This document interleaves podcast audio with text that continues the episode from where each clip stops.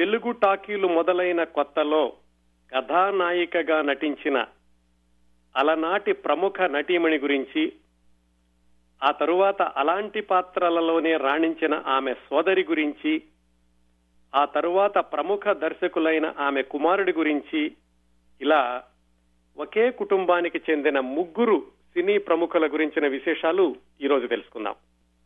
అందువల్ల ఈరోజు మన కార్యక్రమ శీర్షికకు శ్రీరంజని సినీ కుటుంబం అని పేరు పెట్టుకోవచ్చు. సీనియర్ శ్రీరంజని గారితో ప్రారంభమై ఆమె నట జీవితం కేవలం ఐదు సంవత్సరాలు తొమ్మిది చిత్రాలు అయినప్పటికీ కూడా ఇప్పటికీ తెలుగు వారికి ప్రీతిపాత్రమైన వెండితెర సీత సీనియర్ శ్రీరంజని గారు. ఆమె సోదరి కూడా జూనియర్ శ్రీరంజని పేరుతో అక్కగారు పేరు తెచ్చుకున్నటువంటి ఉదాత్తమైన పాత్రలతోటే ఆమె కూడా తెలుగు ప్రేక్షకుల హృదయాల్లో నిలిచిపోయారు. ఆ రోజుల్లో కొన్ని వాడుకలో ఉండేవి కొన్ని నానుడి లాంటివి. ఎలాంటిదంటే ఎవరికైనా కష్టాలు వస్తే సినిమాల్లో శ్రీరంజని కష్టాలు అంటూ ఉండేవాళ్ళు. అలాగే సినిమాల్లో శ్రీరంజని కష్టాలు ప్రేక్షకులకు ఎడతెగని కన్నీళ్ళు నిర్మాతలకు అవే కాసుల వర్షాలు అని కూడా అంటూ ఉండేవాళ్ళు. శ్రీరంజని గారు అనగానే సీనియర్ అయినా కానీ జూనియర్ అయినా కానీ పతివ్రతల పార్తలు విపరీతమైనటువంటి కష్టాలకు లోనవ్వడం అప్పుడప్పుడు తులసి మొక్క దగ్గర పూజ చేయడం ఇలాంటి సన్నివేశాలన్నీ గుర్తొస్తూ ఉంటాయి. ఈ సీనియర్ శ్రీరంజని గారి పెద్దబ్బాయే మంగళగిరి మల్లికార్జునరావు ఎం మల్లికార్జునరావు గారు అని ఆయన సూపర్ స్టార్ హీరో కృష్ణ గారు సినీ రంగ ప్రవేశం చేసిన కొత్తలోనే ఆయన నట జీవితాన్ని అద్భుతమైన మలుపు తిప్పిన సూపర్ డూపర్ హిట్ చిత్రాన్ని రూపొందించిన దర్శకుడే ఈ మల్లికార్జునరావు గారు. పంతొమ్మిది వందల ముప్పై నాలుగులో విడుదలైన మొట్టమొదటి తెలుగు సూపర్ హిట్ చిత్రం లవకుశ. అంతకు ముందు వరకు కూడా తెలుగు సినిమాలు వస్తూనే ఉన్నాయి కానీ ఈ లవకుశ సూపర్ హిట్ అయినంతగా అంతకు ముందు విడుదలైన పది పదకొండు సినిమాలు విజయవంతం కాలేదు. అందువల్ల తెలుగులో మొట్టమొదటి సూపర్ హిట్ చిత్రం లవకుశ. అలాగే పంతొమ్మిది వందల నలభై తొమ్మిదిలో విడుదలైన మరొక సూపర్ హిట్ చిత్రం కేవీ రెడ్డి గారి గుణసుందరి కథ.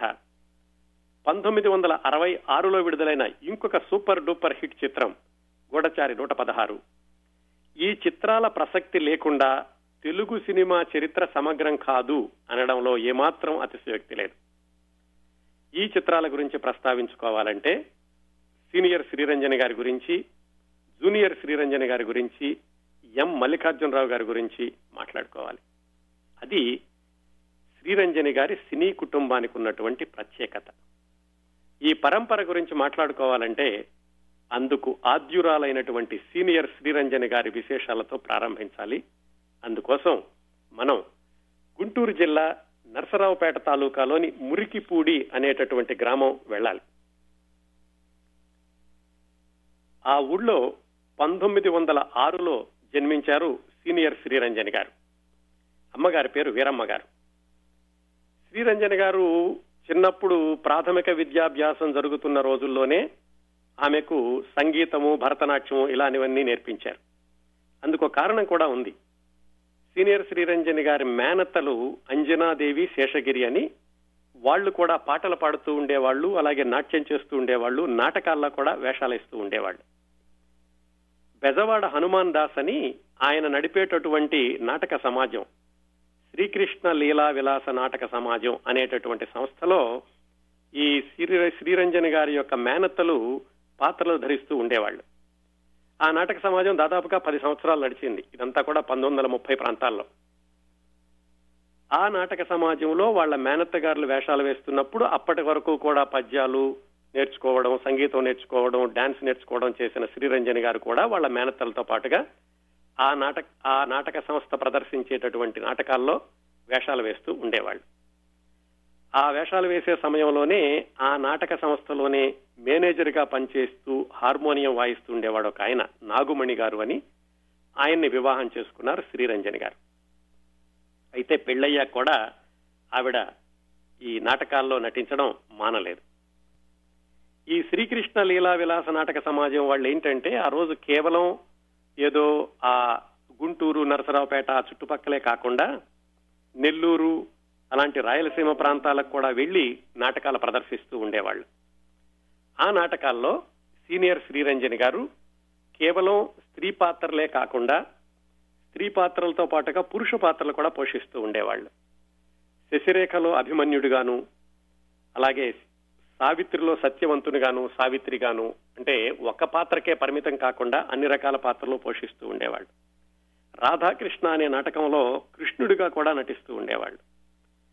ఆ రోజుల్లో ఏమిటంటే ఈ నాటకాల్లో నటించే వాళ్ళతోటి పాటలు పాడే వాళ్ళతోటి గ్రామ్ఫోన్ రికార్డులు రికార్డు చేయించి వాటిని విడుదల చేయడం అనేది గ్రామ్ఫోన్ కంపెనీలకి ఒక వ్యాపారంగా ఉండేది.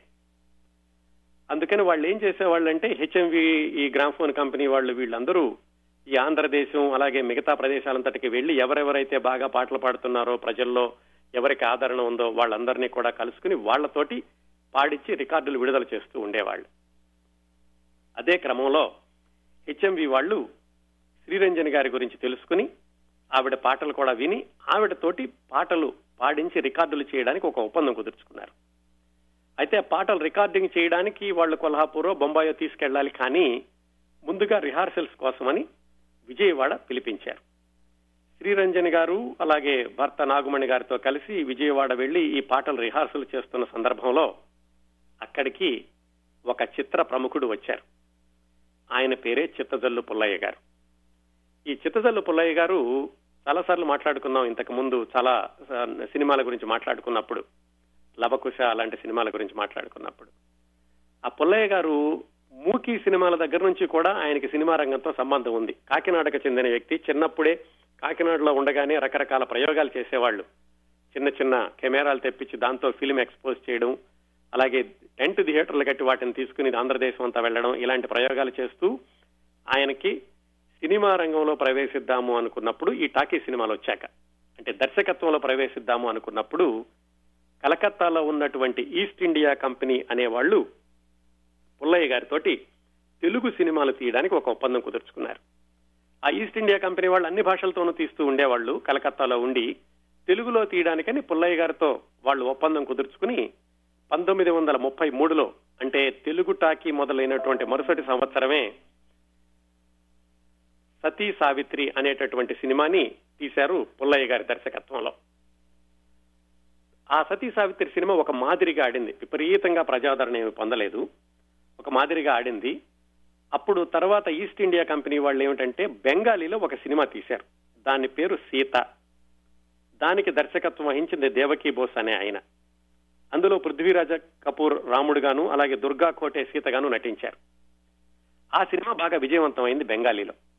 అప్పుడు ఈస్ట్ ఇండియా కంపెనీ వాళ్ళకి దాన్ని తెలుగులో కూడా తీస్తే బాగుంటుంది కదా అని పుల్లయ్య గారిని సంప్రదించారు.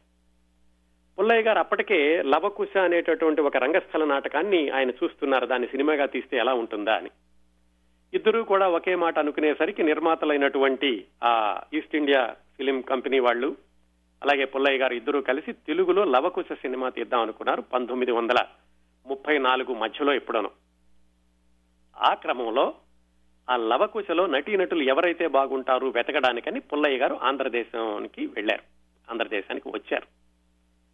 ఆ రోజుల్లో ఏమిటంటే నటీనటులు అంటే వీళ్ళే వీళ్ళనే తీసుకోవాలి మన ఊళ్ళోనే ఉన్న వాళ్ళని తీసుకోవాలి అయితే మద్రాసులో ఉన్న వాళ్ళని కలకత్తాలో ఉన్న వాళ్ళని తీసుకోవాలి అనేటటువంటి సంప్రదాయం ఇంకా లేదు. ఎందుకంటే టాకీలు మొదలైన కొత్తలో మనం మాట్లాడుకునేటటువంటి ఈ లవకుశ సినిమా ముందు వరకు ఒక తొమ్మిదో పదో సినిమాలు వచ్చినాయి అంతే. అందరూ కూడా ఏమిటంటే ఇవి పౌరాణిక చిత్రాలు కాబట్టి పౌరాణిక నాటకాల్లో పాత్రలు ధరించే వాళ్ళ కోసమని ఆంధ్రదేశం అంతా వెళ్తుండేవాళ్ళు. ఆ క్రమంలో అలా వెతుక్కుంటూ వచ్చినటువంటి పుల్లయ్య గారికి విజయవాడలో పారుపల్లి సత్యనారాయణ అనేటటువంటి రంగస్థల నటుడు ఆయన మంచి నృత్యకారుడు కూడాను. ఆయన ఈ శ్రీరంజని గారి గురించి చెప్పారు. ఆయన మాట మీద పుల్లయ్య గారు ఆ పాటల రిహార్సల్స్ చేస్తున్నటువంటి శ్రీరంజని గారిని అలాగే భర్త నాగమణి గారిని కలుసుకుని ఆవిడ పాటలు అవి నచ్చి ఆవిడ నాటకాలు కూడా అంతకు ముందు దాటి గురించి విని ఆయన తాను తీయబోయేటటువంటి లవకుశ అనే సినిమాలో సీత పాత్రకి ఎంపిక చేసుకున్నారు శ్రీరంజని గారిని. అలాగే ఆమెతో పాటుగా ఆమె భర్త నాగుమణి గారిని కూడా ఆయన భరతుడి పాత్రకి ఎంపిక చేసుకున్నారు. ఆ లవకుశ సినిమాలో రాముడిగా వేయడానికని పారుపల్లి సుబ్బారావు అనేటటువంటి రంగస్థల నటుణ్ణే ఎంపిక చేశారు. లక్ష్మణుడిగా నటించడానికని ఆ సుబ్బారావు గారి యొక్క పోలికలున్న ఏమని వెంకటరామయ్య అని అలా ఆయన్ని ఎంపిక చేసుకున్నారు. అలాగే లవుడుగాను కుశుడుగాను మాస్టర్ భీమారావు మాస్టర్ మల్లేశ్వరరావు అని చిన్న పిల్లలిద్దరుంటే వాళ్ళని తీసుకున్నారు.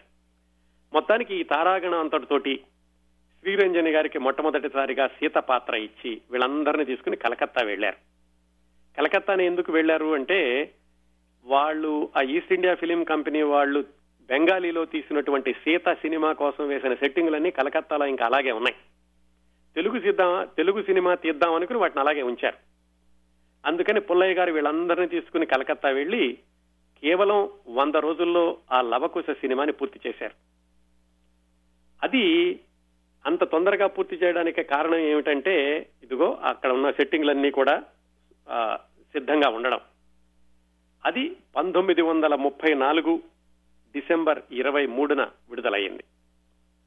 ఆ సినిమా విడుదల అవ్వడమే విపరీతమైనటువంటి సంచలనం. అప్పటి వరకు వచ్చినటువంటి పౌరాణిక చిత్రాలు ఒక మాదిరిగా ఆడుతూ ఉండేవి. కొత్త సినిమాలు మాట్లాడుతున్నాయి అనేటటువంటి ఉత్సుకతోటి వెళ్తూ ఉండేవాళ్ళు కానీ వెళ్ళిన వాళ్ళకి దీనికంటే స్టేజ్ నాటకాలు కదా బాగున్నాయి కదా అనుకోవడం అలాగే విపరీతంగా సినిమాలకు వెళ్ళేటటువంటి అలవాటు ఇంకా మొదలవ్వలేదు. ఈ లవకుశ సినిమాతోటి ఈ చుట్టుపక్కల ఉన్న అంటే ఈ పట్నాలకి చుట్టుపక్కల పల్లెటూళ్ళ నుంచి కూడా ఎడ్ల బండ్లు కట్టుకుని వెళ్ళి సినిమా చూసి తెల్లవారులు అక్కడ ఉండడం అనేటటువంటి సాంప్రదాయం ఈ లవకుశతోటి మొదలైంది. ముఖ్యంగా విజయవాడలో దుర్గా కళామందిరంలో ఈ సినిమా ఆడేటప్పుడు ఆ చుట్టుపక్కల ఊళ్ళ నుంచి వచ్చినటువంటి ఎడ్ల బండు వదిలేసి ఉంటే అవన్నీ కూడా పెద్ద తిరణాల్లాగా ఉండేదట. అంతేకాకుండా వాల్ పోస్టర్ల మీద సీత పాత్రలో ఉన్నటువంటి శ్రీరంజని గారి బొమ్మను కత్తిరించి తీసుకెళ్ళి ఇళ్ళలో గోడకు అతికించుకుని దానికి పూజలు చేస్తూ ఉండేవాళ్ళట ఆ రోజుల్లో. ఆ తర్వాత రోజుల్లో మాయాబజార్ మాయా చిత్రంలో ఎన్టీ రామారావు గారి కృష్ణుడి బొమ్మకి క్యాలెండర్ చేసి పూజా గృహాల్లో పెట్టుకున్నారనుకోండి అంతకంటే ముందుగా ఈ లవకుశ చిత్రంలోని సీత పాత్రతోటే అలాంటి అలవాటు తెలుగు ప్రేక్షకులకి మొదలైంది. ఆ సినిమా అనుకోకుండా అత్యంత ఘన విజయం సాధించింది. అంటే పుల్లయ్య గారు మరి శ్రీరంజని గారిని ఎంపిక చేసుకున్నప్పుడు ఆయన తీయబోయే సినిమా చరిత్ర సృష్టిస్తుందని ఆ సినిమాలో సీత పాత్ర మరింతగా ప్రేక్షకులకు దగ్గరవుతుందని ఆయనకు అప్పుడు ఆలోచన ఉండి ఉండదు కానీ సినిమా విడుదల అవగానే మాత్రం విపరీతమైనటువంటి విజయం సాధించింది. అంతేకాకుండా శ్రీరంజని గారికి ఎక్కడికి వెళ్ళినా గానీ సన్మానాలు చేయడం సీతాదేవి నడిచొచ్చింది అనేటటువంటి భావనతోటి ప్రేక్షకులందరూ ఆమెకి హారతులు పట్టడం ఇలాంటివన్నీ జరిగినాయి. ఇంకో విశేషం ఏమిటంటే ఈ లవకుశ పంతొమ్మిది వందల ముప్పై నాలుగులో విడుదలైతే దాదాపుగా ముప్పై సంవత్సరాల తర్వాత సి. పుల్లయ్య గారు సగం తర్వాత మిగతాది వాళ్ళ అబ్బాయి పూర్తి చేసినటువంటి ఎన్టీ రామారావు గారు అంజలిదేవి గారుల లవకుశ చిత్రం విడుదలయ్యాక అంజలిదేవి గారికి కూడా అంత ఘన స్వాగతాన్ని అంత గౌరవాన్ని కట్టబెట్టారు తెలుగు ప్రేక్షకులు. అది ఇదిగో ఈ సీనియర్ శ్రీరంజని గారి లవకుశ పంతొమ్మిది వందల ముప్పై నాలుగు తోటే ప్రారంభమైంది. ఇంకా ఏమిటంటే ఈ సినిమా విడుదలయ్యాక ఈ సినిమా యొక్క విజయోత్సవం అనుకోండి లేకపోతే ఈ సినిమా యొక్క విజయాన్ని సెలబ్రేట్ చేసుకోవడానికని మద్రాసులో క్రౌన్ థియేటర్లో ఈస్ట్ ఇండియా ఫిలిం కంపెనీ వాళ్ళే ఒక సభని ఏర్పాటు చేశారు. ఆ సభకి ముఖ్య అతిథిగా ఒరిస్సా జయపూర్ మహారాజు విక్రమదేవ్ వర్మ అనే ఆయన హాజరయ్యారు.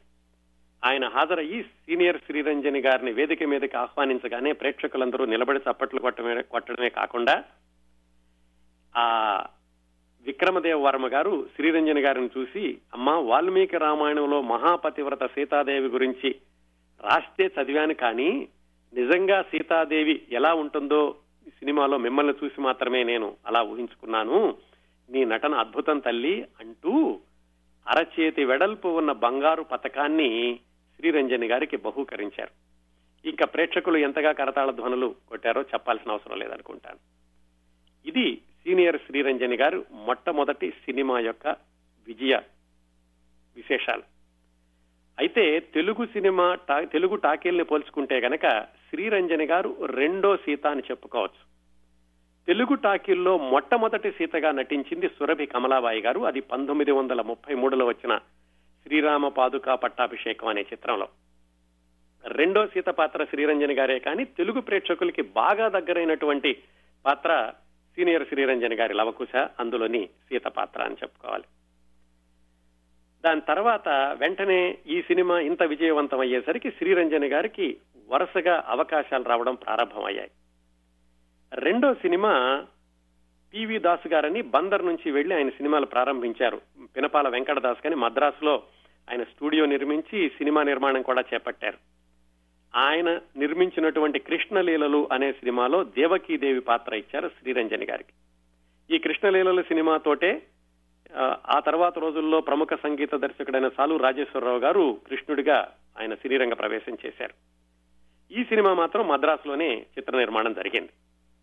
ఆ తర్వాత ఈ లవకుశ అలాగే కృష్ణలీలలు బాగా ఆడేసరికి శ్రీరంజన్ గారు వరుసనే అప్పట్లోనే నిర్మాణమైనటువంటి మాయా బజార్ శశిరేఖ పరిణయం. ఆ చిత్రంలో సుభద్ర అలాగే సతీ తులసి అనే సినిమాలో పార్వతి సారంగధరలో రత్నాంగి చిత్రనిలయంలో దమయంతి అలాగే వర విక్రయంలో భ్రమరాంబ ఇలాగా ఐదు సంవత్సరాల్లో తొమ్మిది సినిమాల్లో పాత్రలు పోషించారు.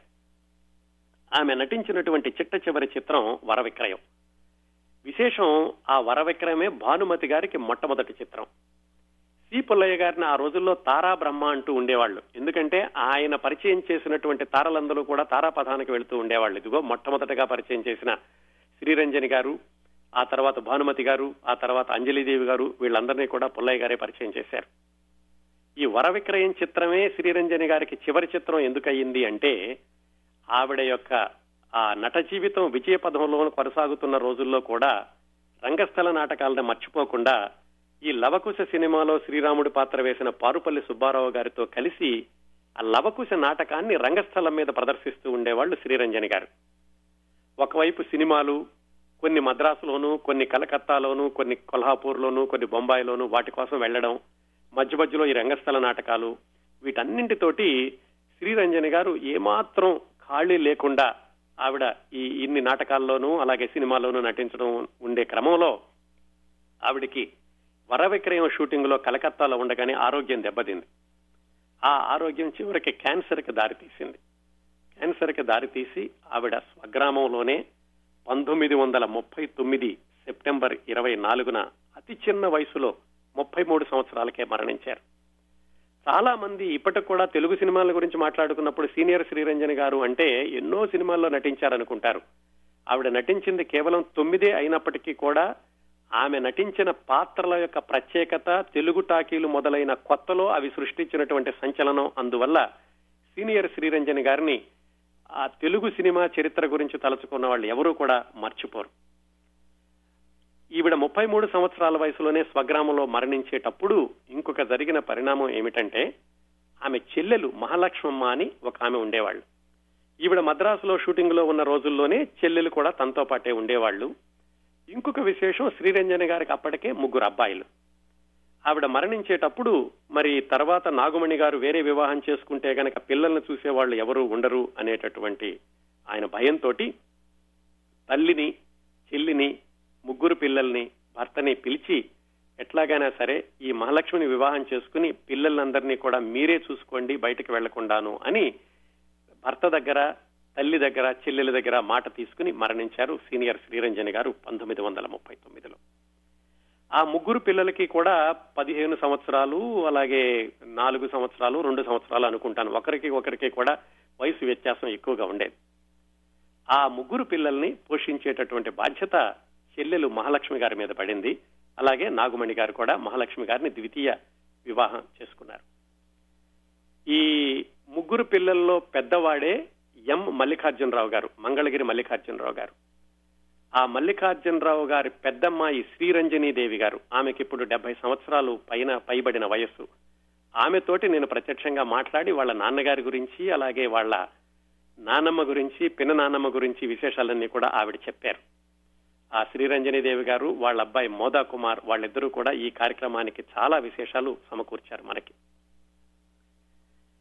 ఆ మహాలక్ష్మమ్మ గారిని వివాహం చేసుకోమని భర్తకి చెప్పాక శ్రీరంజన్ గారు మరణించాక నాగుమణి గారు అలాగే మహాలక్ష్మమ్మ గారు ముగ్గురు పిల్లల్ని తీసుకుని గుంటూరు వెళ్ళారు వాళ్ళకి చదువులు చెప్పిద్దామని.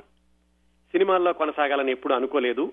అలాగే ఆమె కూడా మరణించారు కాబట్టి గుంటూరు వెళ్ళిపోయారు అయితే ఈ మహాలక్ష్మమ్మ గారు అక్క దగ్గర ఉండగానే రెండు సినిమాల్లో చిన్న చిన్న పాత్రలు వేశారు. అది కూడా సినిమాలో పూర్తిగా వేద్దామని కాదు అక్కతో పాటుగా వెళుతుంటే నిర్మాతలు చూసి చిన్నపిల్లని తొమ్మిది పది సంవత్సరాల వయసులో సతీ తులసి అనేటటువంటి ఒక సినిమాలోను మార్కండయ్య అనే సినిమాలోను పంతొమ్మిది వందల ముప్పై ఆరు ప్రాంతాల్లో చిన్న చిన్న పాత్రలు వేశారు.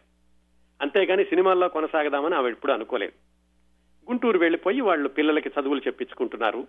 నిజానికి అలాగే కొనసాగి ఉంటే ఈ కథ ఇక్కడే ఆగిపోయి ఉండేది. కానీ వాళ్ళు గుంటూరులో ఉండగా చిత్రపు నారాయణమూర్తి గారని ఆయన ఈ సీనియర్ శ్రీరంజన్ గారి తొమ్మిది సినిమాల్లో చాలా సినిమాలకి ఆయన దర్శకుడు. ఆయన ఏదో పని మీద గుంటూరు వెళ్ళి ఈ నాగుమణి గారిని పలకరిద్దామని వెళ్ళి అక్కడ మహాలక్ష్మి గారిని చూసి అప్పటికే తెలుసు ఆయనకు కూడాను నేను భీష్మ అనే సినిమా తీస్తున్నాను ఈ సినిమాలో మంచి పాత్ర ఉంది ఇలాగా మహాలక్ష్మి నటిస్తే బాగుంటుంది అని అడిగారు. కానీ నాగుమణి గారికి మహాలక్ష్మి గారికి ఆ మళ్ళా సినిమాల్లోకి వెళ్ళడానికి అంతగా సుముఖత లేదు. కాకపోతే ఆయన మరీ బలవంతం చేసిన మీదట సరే బాగుండదు పెద్దవాళ్ళు చెప్తున్నారు కదా అని మహాలక్ష్మ గారిని ఆ భీష్మ సినిమాలో వేషం వేయడానికని నాగమణి గారు మద్రాసు తీసుకెళ్ళారు. ఆ భీష్మ సినిమాలో సత్యవతి పాత్ర కోసమని మహాలక్ష్మి గారిని పిలిచారు. ఆ సినిమాలోనే సిఎస్ఆర్ గారు శ్రీకృష్ణుడిగా కూడా వేషం వేశారు. ఆ సినిమాలో ఈ మహాలక్ష్మి గారు నటిస్తున్నప్పుడు ఆ, పోతిన శ్రీనివాసరావు గారని ఆయన డూండి గారి తండ్రి ప్రముఖ నిర్మాత సుందర్లాల్ నహతా డూండి అనేటటువంటి ద్వయంలో డూండి గారి యొక్క నాన్నగారు పోతిన శ్రీనివాసరావు గారు. ఆయన ఈ మహాలక్ష్మమ్మ పేరుని జూనియర్ శ్రీరంజని అని పెట్టండి అని ఆయన ఆయన సలహా ఇచ్చారు. ఆ సలహా మేరకు ఆ భీష్మ సినిమాని డిస్ట్రిబ్యూట్ చేసిన చెమ్రియా టాకీస్ అని వాళ్ళు పబ్లిసిటీలో జూనియర్ శ్రీరంజని అని పెట్టారు. ఎందుకంటే అంతకుముందు సీనియర్ శ్రీరంజన్ గారికి ఉన్న పేరు అందరికీ తెలుసు ఆవిడ ఇంకా ప్రేక్షకులు మర్చిపోలేదు.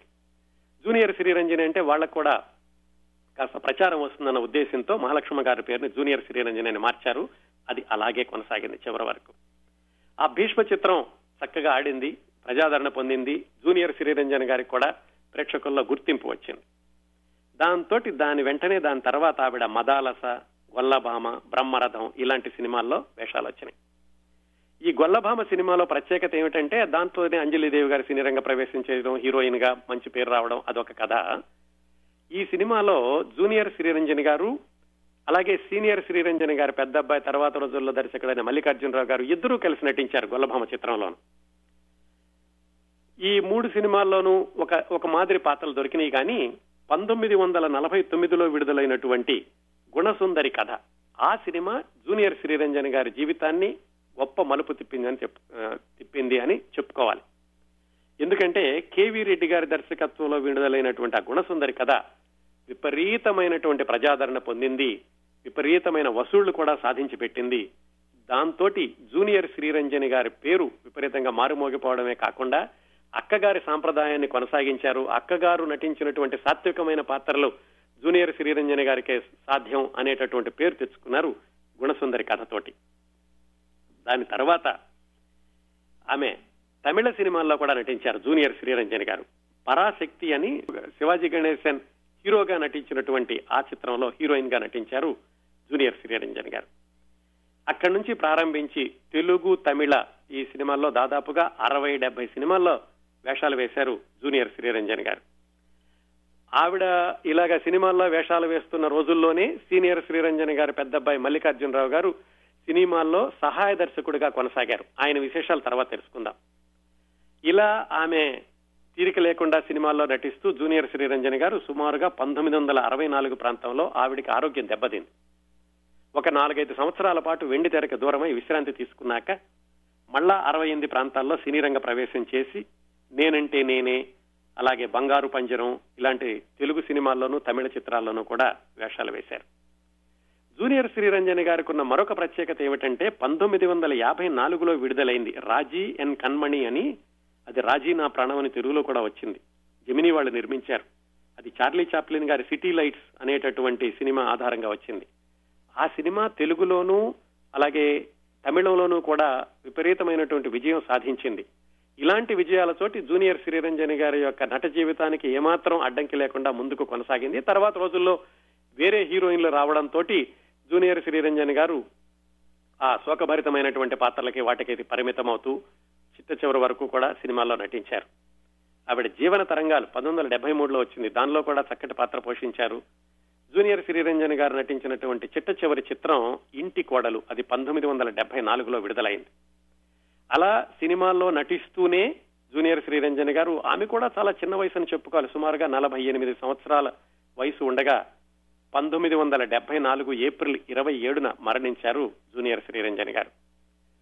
ఆ విధంగా సీనియర్ శ్రీరంజన్ గారు కేవలం తొమ్మిది సినిమాలే అయినప్పటికీ జూనియర్ శ్రీరంజన్ గారు అరవై డెబ్బై సినిమాల్లో నటించి ఇద్దరు అక్క చెల్లెళ్ళు కూడా ఇప్పటికీ తెలుగు సినిమాల్లో సాత్వికమైన పాత్రలు అలాగే సాధ్వీపరమైనటువంటి పాత్రలు ఉదాత్తమైన పాత్రలు శోకభరితమైన పాత్రలు అంటే శ్రీరంజన్ గారులే అనేటటువంటి పేరును ఇప్పటికీ కూడా నిలబెట్టారు వాళ్ళిద్దరూ నటించిన పాత్రలతోటి. ఇది సీనియర్ శ్రీరంజని గారు జూనియర్ శ్రీరంజని గారుల నట జీవిత విశేషాలు. మరి ఆ సీనియర్ శ్రీరంజని గారి పెద్దబ్బాయే ఎం. మల్లికార్జునరావు. తర్వాత రోజుల్లో చక్కటి విజయాలు సాధించినటువంటి చిత్రాలను దర్శకత్వం వహించిన దర్శకుడు. ఈ ఎం. మల్లికార్జునరావు గారి సినీ రంగ ప్రవేశం గురించి తెలుసుకోవాలంటే ఆయన చదువుకునే రోజుల నుంచి ప్రారంభించాలి.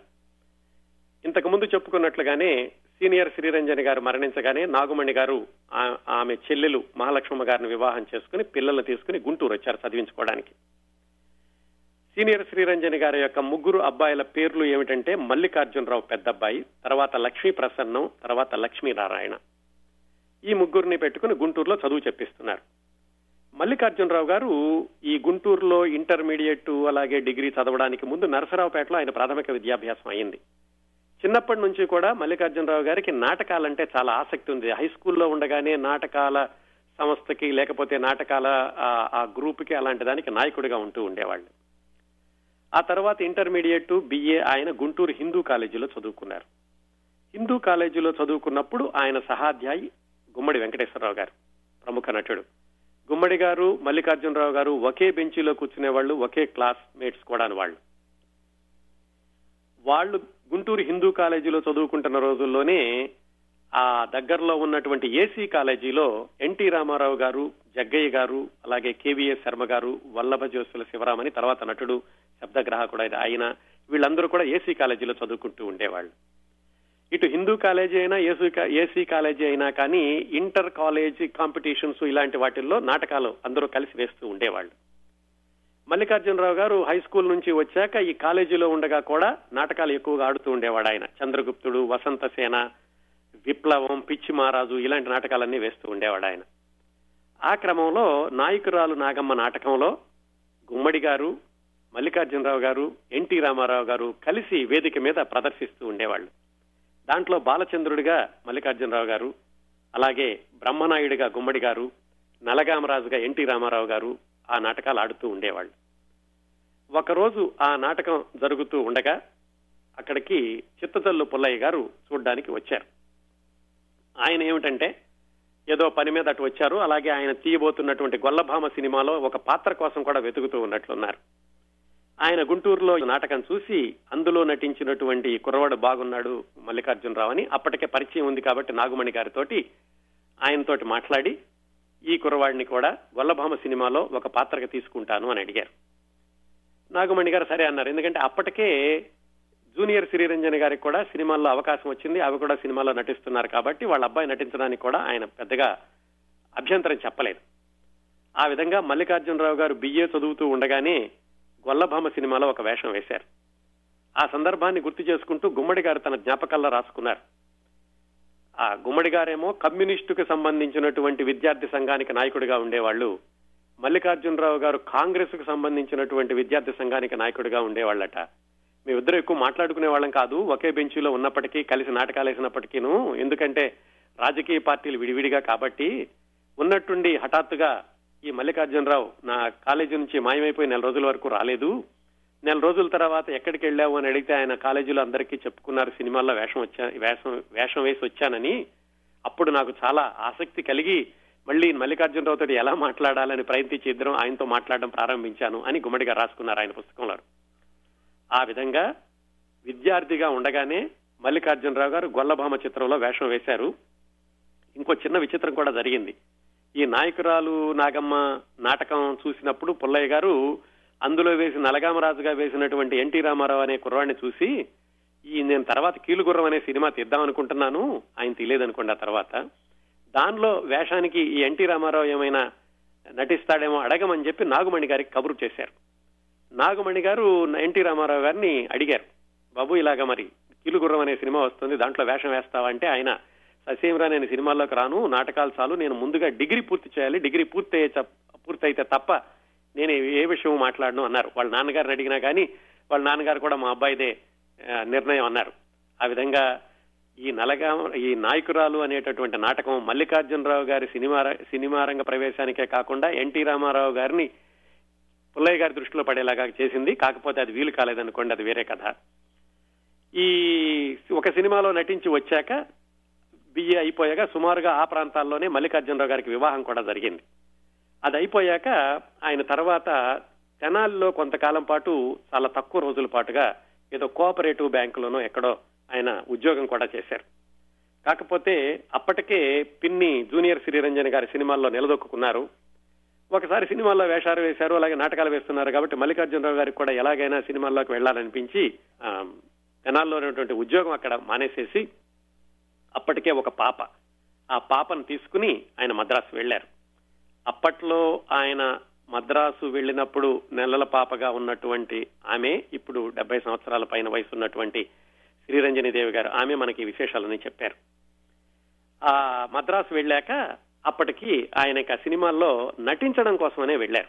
అప్పటికే శ్రీరంజని గారు నిలదొక్కున్నారు మంచిగా వేషాలు వేస్తున్నారు కాబట్టి ఆమె అప్పుడే గుణసుందరి కథ పూర్తయింది అందుకని కేవీ రెడ్డి గారికి చెప్పారు. ఇలాగ మా అబ్బాయి వచ్చాడు సినిమాల్లో వేద్దాం అనుకుంటున్నాడు ఇలా గొల్లభమలా కూడా వేశాడు అని చెప్పగానే కేవీ రెడ్డి గారు చక్రపాణి గారికి నాగిరెడ్డి గారికి పరిచయం చేశారు మల్లికార్జునరావు గారు. ఎందుకంటే అప్పుడే విజయ ప్రొడక్షన్స్ అనేటటువంటి సంస్థను ప్రారంభించి వాళ్ళు సినిమా తీద్దాం అనుకుంటున్నారు. ఆ సినిమా తీసేటటువంటి క్రమంలో అప్పుడున్న సంప్రదాయం ప్రకారం నటీనటులందరినీ నెలవారీ కాంట్రాక్టుల మీద తీసుకుంటున్నారు. సరే అప్పట్లో ఏమిటంటే ఈ సినిమాలో ఈ పాత్ర ఉంది కాబట్టి వీళ్ళని మాత్రమే తీసుకోవాలి అనకుండా టాలెంటెడ్ పూల్ అంటాను చూడండి ఇప్పట్లో అలాగా మంచి నటుడు లేకపోతే తర్వాత పనికొస్తాడు అనుకుంటే కనుక వాళ్ళని ఆ నెలవారీ జీతం కింద తీసేసుకున్నారు విజయ సంస్థ వాళ్ళు. ఆ విధంగా విజయ సంస్థలో ప్రవేశించారు మల్లికార్జునరావు గారు నటుడిగా. కానీ వెంటనే ఆయనకి వేషం ఏమీ లేదు. అది పాతాళ భైరవి సినిమా షూటింగ్ జరుగుతున్నటువంటి రోజులు. ఆ రోజుల్లో ఏంటంటే ఇంకా రోజు పొద్దున్నే స్టూడియోకి వెళ్ళడం అక్కడ మధ్యాహ్నం వరకో సాయంకాలం వరకో ఉండడం వాళ్ళు ఏమైనా వేషం వేస్తారని ఎదురు చూడడం వెనక్కి వచ్చేసేయడం నెల అవగానే వెంటనే టెన్షన్గా జీతాలు ఇచ్చేసేవాళ్ళు జీతం తీసుకోవడం. దాదాపుగా పది పదకొండు నెలలు గడిచింది. మల్లికార్జునరావు గారు రోజు వెళ్తున్నారు వస్తున్నారు. ఆయనకేమి సరైన వేషం లే- ఉందో లేదో కానీ ఎవరు కూడా పిలవలేదు. చక్రపాణి గారు రోజు చూస్తున్నారు ఈ మల్లికార్జునరావు అనే కుర్రవాడిని చాలా రోజులు చూశాక ఆయనే ఇంకా ఆగలేక ఒక రోజు చక్రపాణి గారి దగ్గరికి వెళ్ళి ఏమండి ఇలాగా నేను పది నెలల నుంచి వస్తున్నాను నాకు జీతం ఇస్తున్నారు. ఊరికే జీతం తీసుకోవడానికి నాకు మొహమాటంగా ఉంది. జీతం కోసం కాదు కదా నేను సినిమాల్లో నటించి పేరు తెచ్చుకోవాలని వచ్చాను. మరి ఏదైనా వేషం ఉంటే చూడండి అని చక్రపాణి గారిని ధైర్యం చేసి ఒక రోజు ఇంకా కుర్రవాడిగా ఉన్నటువంటి మల్లికార్జునరావు గారు అడిగారు. చక్రపాణి గారు దాంతో ఓహో నువ్వా బాబు ఇలా వస్తున్నావా? నేను ఇంతవరకు గమనించలేదు మరి నీకు తగిన వేషం ఏది ఉన్నట్టు లేదు. లేకుంటే గనక మరి దర్శకుడు వాళ్ళు పిలుస్తూ ఉండేవాళ్ళు కదా కేవీ రెడ్డి గారు. అందుకని ఒక పని చెయ్యి. నువ్వు మరి బాగా చదువుకున్నానని చెప్తున్నావు. అలాగే సినిమా పరిజ్ఞానం కూడా బాగా ఉంది కదా. నీకు నటన కంటే కూడా దర్శకత్వ శాఖలో నువ్వు వెళితే బాగుంటుంది అని సలహా ఇస్తే మల్లికార్జునరావు గారు మరి అంత పెద్ద ఆయన చెప్పారు కదా అని ఆయన కూడా కాదనకుండా సరే అన్నారు. అప్పుడు చక్రపాణి గారే ఎల్వి ప్రసాద్ గారితో చెప్పి ఆయన తీస్తున్నటువంటి పెళ్ళి చూసి చూడు అనేటటువంటి సినిమాకి సహాయ దర్శకుడిగా ఈ ఎల్వి ప్రసాద్ గారి దగ్గర చేర్పించారు చక్రపాణి గారు మల్లికార్జునరావు గారు. అప్పటికే ఎల్వి ప్రసాద్ గారి దగ్గర తాతినేని ప్రకాశ్రావు గారు రజనీకాంత్ అని ఇంకొక ఆయన వీళ్ళిద్దరూ సహాయకులుగా పనిచేస్తుంటే ఈ ఎం మల్లికార్జునరావు గారు మూడో అసిస్టెంట్గా చేరారు ఎల్వి ప్రసాద్ గారి దగ్గర. ఒకసారి ఆ పెళ్ళి చేసి చూడు చిత్రం నిర్మాణం ప్రారంభం అవడం దర్శకుడు సహాయ దర్శకుడు అనగానే అన్ని శాఖల్ని చూసుకోవడం అన్ని శాఖల్లో కూడా ఆయనకు అనుభవం రావడం ఇది గమనించాక మల్లికార్జునరావు గారికి ఈ నటన కంటే కూడా ఇదే బాగుంది చాలా శాఖల్లో మనకి అనుభవం వస్తోంది అని చెప్పి ఆయన ఆ దర్శకత్వ శాఖలోనే కొనసాగడం ప్రారంభించారు. ఇంకా మళ్ళీ నటన గురించి ఆలోచించినట్లు లేరు ఆయన. ఆ విధంగా విజయ సంస్థలో నటుడిగా ప్రారంభిద్దామనుకుని చెప్పి అందులో చేరి దర్శకత్వ శాఖలో ప్రవేశించి దాదాపుగా ఆ తర్వాత మూడు సంవత్సరాలు చంద్రహారం అనే సినిమా విడుదలయ్యే వరకు కూడా ఆయన విజయ సంస్థలోనే కొనసాగారు. అది అయిపోయాక మల్లికార్జునరావు గారు ఆదుర్తి సుబ్బారావు గారు తీసినటువంటి అమర సందేశం అనే చిత్రానికి ఆయన దగ్గర అసిస్టెంట్గా వెళ్ళారు అక్కడ కూడా ఆయనకి ఎడిటింగ్ లోను దర్శకత్వంలోనూ కూడా మంచి అనుభవం వచ్చింది. ఎందుకంటే ఆదుర్తి సుబ్బారావు గారు ఎడిటర్గా పనిచేసిన తర్వాత దర్శకుడిగా మారారు. ఆయనకి సహాయకుడిగా వచ్చినటువంటి మల్లికార్జునరావు గారిని కూడా ఎడిటింగ్ శాఖలో కూడా ఆయన సహాయకుడిగా తీసుకున్నారు. అందుకనే ఆ అమర సందేశం చిత్రంలో అసోసియేట్ డైరెక్టర్ అసోసియేట్ ఎడిటర్ రెండిటికి కూడా పేరేశారు మల్లికార్జునరావు గారికి. దాని తర్వాత మల్లికార్జునరావు గారికి ఒక చక్కటి అవకాశం వచ్చింది. దాదాపుగా పది సంవత్సరాల తర్వాత ఆ అవకాశమే తన సినీ జీవితాన్ని మలుపు తిప్పుతుందని ఆయనకు అప్పుడు అనిపించి ఉండదు. అవకాశం ఏమిటంటే సుందర్లాల్ నహతా డూండీలు స్థాపించినటువంటి రాజ్యలక్ష్మి అనే నిర్మాణ సంస్థ. దాంట్లో ఆయన వాళ్ళు తీసే సినిమాలన్నిటికీ కూడా సహాయ దర్శకుడిగా పనిచేయడానికని ఆ సంస్థలో చేరారు.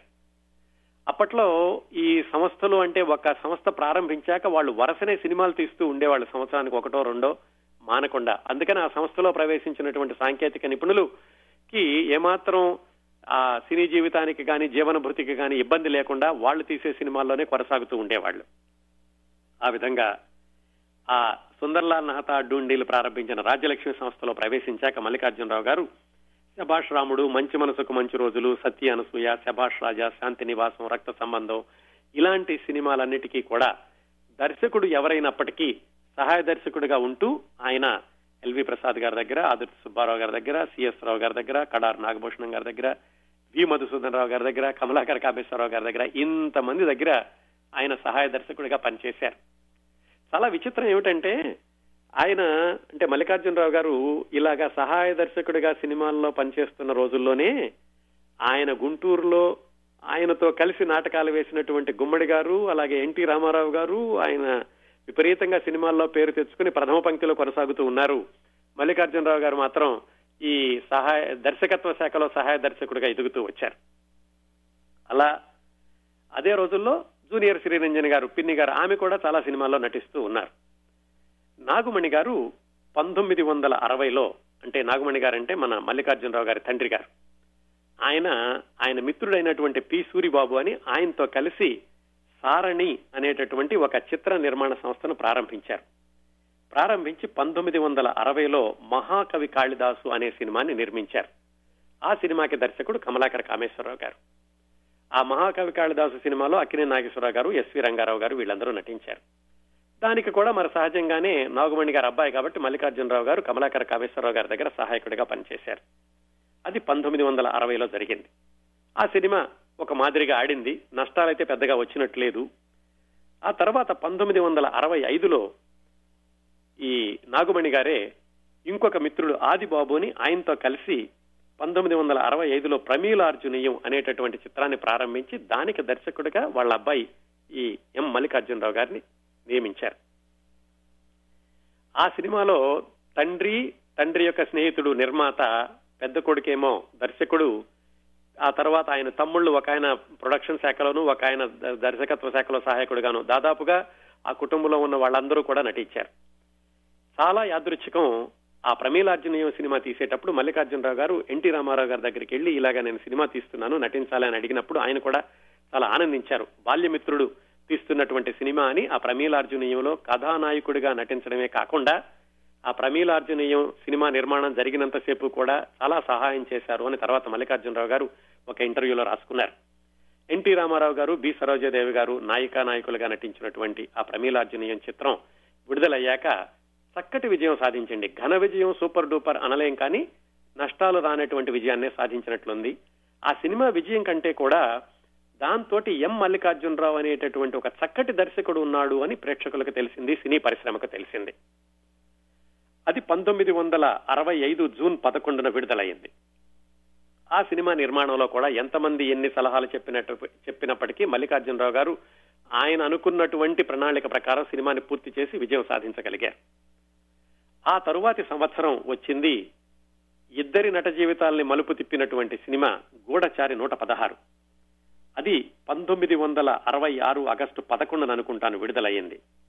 ఆ గూఢచారి నూట పదహారు తీసింది అంతకు ముందు వరకు చాలా సినిమాలకు సహాయ దర్శకుడిగా పనిచేసిన రాజ్యలక్ష్మి సంస్థ వాళ్ళు సుందర్లాల్ నాహతాడు ఉండేవాళ్ళు వాళ్ళు గూఢచారి నూట పదహారు సినిమా తీస్తూ కృష్ణ గారికి అప్పటికి రెండు సినిమాలు అనుకుంటాను. ఆయన కూడా కొత్త నటుడు. ఆయన్ని పెట్టుకుని ఎం మల్లికార్జునరావు గారిని దర్శకుడిగా పెట్టుకుని తీసినటువంటి గూఢచారి నూట పదహారు ఎంత విజయం సాధించిందో చెప్పాల్సిన అవసరం లేదు. గూఢచారి నూట పదహారు గురించి మనం ప్రత్యేక కార్యక్రమం కూడా నిర్వహించుకున్నాం టాక్ షోల్లోనూ. ఆ గూఢచారి నూట పదహారు హిట్ అవడంతో మల్లికార్జునరావు గారి ఆయన దర్శకత్వ జీవితం ఒక మలుపు తిరిగింది. హీరో కృష్ణ గారి నట జీవితం కూడా గొప్ప మలుపు తిరిగింది. ఆ తర్వాత ఆయన ఖాళీ లేని నటుడిగా కొనసాగడం అలాగే మల్లికార్జునరావు గారికి కూడా చక్కటి అవకాశాలు రావడం ప్రారంభమయ్యాయి. ఆ తర్వాత మల్లికార్జునరావు గారు పట్టుకుంటే పదివేలు ముహూర్త బలం చెల్లెలి కోసం బందిపోటు భీమన్న శబాష్ వదిన మాస్టర్ కెలాడి ఇలాంటి సినిమాలన్నిటికీ కూడా దర్శకత్వం వహించారు. ఏమవుతుందంటే ఒకసారి ఒక ముద్ర పడిపోయాక అలాంటి సినిమాలే వస్తాయి కాబట్టి మల్లికార్జునరావు గారికి కూడా ఏమైందంటే డిటెక్టివ్ సినిమా హిట్ అయ్యేసరికి ఆయనకి అటువంటి సినిమాలే రావడం ప్రారంభించింది. వాటిల్లో చాలా సినిమాల్లో కృష్ణ గారే హీరోగా నటించారు మల్లికార్జునరావు గారు దర్శకత్వం వహించిన సినిమాల్లో. ఆ కృష్ణ గారు నటించినటువంటి సినిమాలకి దర్శకత్వం వహిస్తున్న రోజుల్లోనే మల్లికార్జునరావు గారు సొంతంగా పద్మావతి పిక్చర్స్ అనేటటువంటి సంస్థను ప్రారంభించి అందరికీ మునగాడు అనే సినిమా తీశారు. సహజంగానే దానిలో హీరో కూడా కృష్ణ గారు. అది కూడా ఒక మాదిరిగా ఆడింది. ఆ రోజుల్లో అంటే పంతొమ్మిది వందల డెబ్బై ప్రాంతాల్లో మలయాళం చిత్రానికి దర్శకత్వం వహించిన అతి తక్కువ తెలుగు దర్శకులు బహుశా మొట్టమొదటి తెలుగు దర్శకుడేమో ఆయన మల్లికార్జునరావు గారు. ఆయన ఖండర వండో అనేటటువంటి మలయాళ సినిమాని కూడా అదే రోజుల్లో దర్శకత్వం చేశారు. ఆ తర్వాత దాదాపుగా ఒక ఏడెనిమిది సంవత్సరాలకి ఆయన ప్రేమ్ నజీర్ ఉషానందిని వాళ్ళతోటి పట్టాభిషేకం అనేటటువంటి మరొక మలయాళ సినిమాని కూడా రూపొందించే సమయంలో ఆయన ఇచ్చినటువంటి ఇంటర్వ్యూలో విశేషాలు ఇప్పుడు మీ ముందుకు తీసుకొస్తున్నాను. అది కూడా చేస్తున్న రోజుల్లోనే అలాగే తమిళంలో నడిచినటువంటి ఒక విజయవంతమైన చిత్రాన్ని తెలుగులో రూపొందించారు. ఆ విధంగా ఆయన సూపర్ డూపర్ హిట్ సినిమాలు అని చెప్పలేకపోయినా గూఢచారి నూట పదహారుతో ప్రారంభించి డీసెంట్ హిట్ సినిమాలను రూపొందించారు ఎం మల్లికార్జునరావు గారు. ఎం మల్లికార్జునరావు గారు అనగానే చక్కటి స్క్రీన్ ప్లే ఉన్న సినిమాలు యాక్షన్ సినిమాలు అనేటటువంటి పేరు తెచ్చుకున్నారు. కాకపోతే ఆయనకి యాక్షన్ సినిమాల కంటే కూడా కథాబలం ఉన్న సినిమాలు అలాగే విప్లవాత్మకమైనటువంటి సినిమాలు నిర్మించాలనేటటువంటి కోరిక ఉండేదట. ఎందుకంటే ఆయన విద్యార్థిగా ఉన్నప్పుడే ఈ రాజకీయాల్లో చురుగ్గా పాల్గొనడం విప్లవ పంధా ఉన్నటువంటి నాటకాలు నటించడం ఇలాంటివన్నీ చేశారు. ఆయన యొక్క కోరిక పంతొమ్మిది వందల ఎనభై మూడులో కృష్ణ గారి సొంత సినిమా ప్రజారాజ్యంతో తీరింది. ఆ సినిమాని ఆయన అనుకున్నట్టుగా ఈ సమాజ సేవ అలాగే ఈ రాజకీయాలు వాటి మీద సంధించినటువంటి అస్త్రంగా పంతొమ్మిది వందల ఎనభై మూడులో ప్రజారాజ్యం చిత్రాన్ని రూపొందించారు. ఆ తర్వాత ఆయన పంతొమ్మిది వందల ఎనభై ఏడులో మల్లికార్జునరావు గారు దర్శకత్వం వహించినటువంటి చిట్ట చివరి చిత్రం తండ్రి కొడుకుల సవాల్ అది పంతొమ్మిది వందల ఎనభై ఏడులో విడుదలైంది. అందులో నటించినటువంటి గొల్లపూడి మారుతీరావు గారు కూడా మల్లికార్జునరావు గారిని గుర్తు చేసుకున్నారు. చక్కటి దర్శకుడు చాలా స్పష్టంగా ఉండేవాడు ఏ సినిమా సినిమాలో ఏ దృశ్యం రూపొందిస్తున్నప్పటికీ కూడాను అని మల్లికార్జునరావు గారి గురించి చెప్పారు. సుమారుగా అదే రోజుల్లో మల్లికార్జునరావు గారు మరణించారు. ఆయనకి నలుగురు అమ్మాయిలు ఇద్దరు అబ్బాయిలు. వాళ్ళ అబ్బాయిల్లో ఒకరు కూడా అదే రోజుల్లో హైదరాబాద్లో విబ్జిఆర్ అని ఈ టీవీ ప్రొడక్షన్ కంపెనీని ఒకటి స్థాపించి అది కూడా విజయవంతంగా నడిపారు. పిల్లలందరినీ కూడా చదువుకున్న వాళ్ళకి ఇచ్చి వివాహం చేయడం అలాగే వాళ్ళ జీవితంలో స్థిరపడేలాగా చేయడం చేశారు మల్లికార్జునరావు గారు. ఆ విధంగా అటు తల్లి పినతల్లి తాను ముగ్గురు కూడా తెలుగు చలనచిత్ర చరిత్రలో మరచిపోలేనటువంటి ఒక ముద్రని వేశారు ఆ సీనియర్ శ్రీరంజన్ గారు జూనియర్ శ్రీరంజన్ గారు తర్వాత మల్లికార్జునరావు గారు కూడా ఇవండి శ్రీరంజని సినీ కుటుంబం విశేషాలు. ఈ విశేషాల్లో అధిక భాగం మనకు అందించినటువంటి మల్లికార్జునరావు గారి పెద్దమ్మాయి శ్రీరంజని దేవి గారు వాళ్ళ అబ్బాయి మోదా కుమార్ గారు వాళ్ళిద్దరికీ కూడా కృతజ్ఞతలు తెలియచేస్తూ ఈ కార్యక్రమాన్ని ఇంతటితో ముగిద్దాం.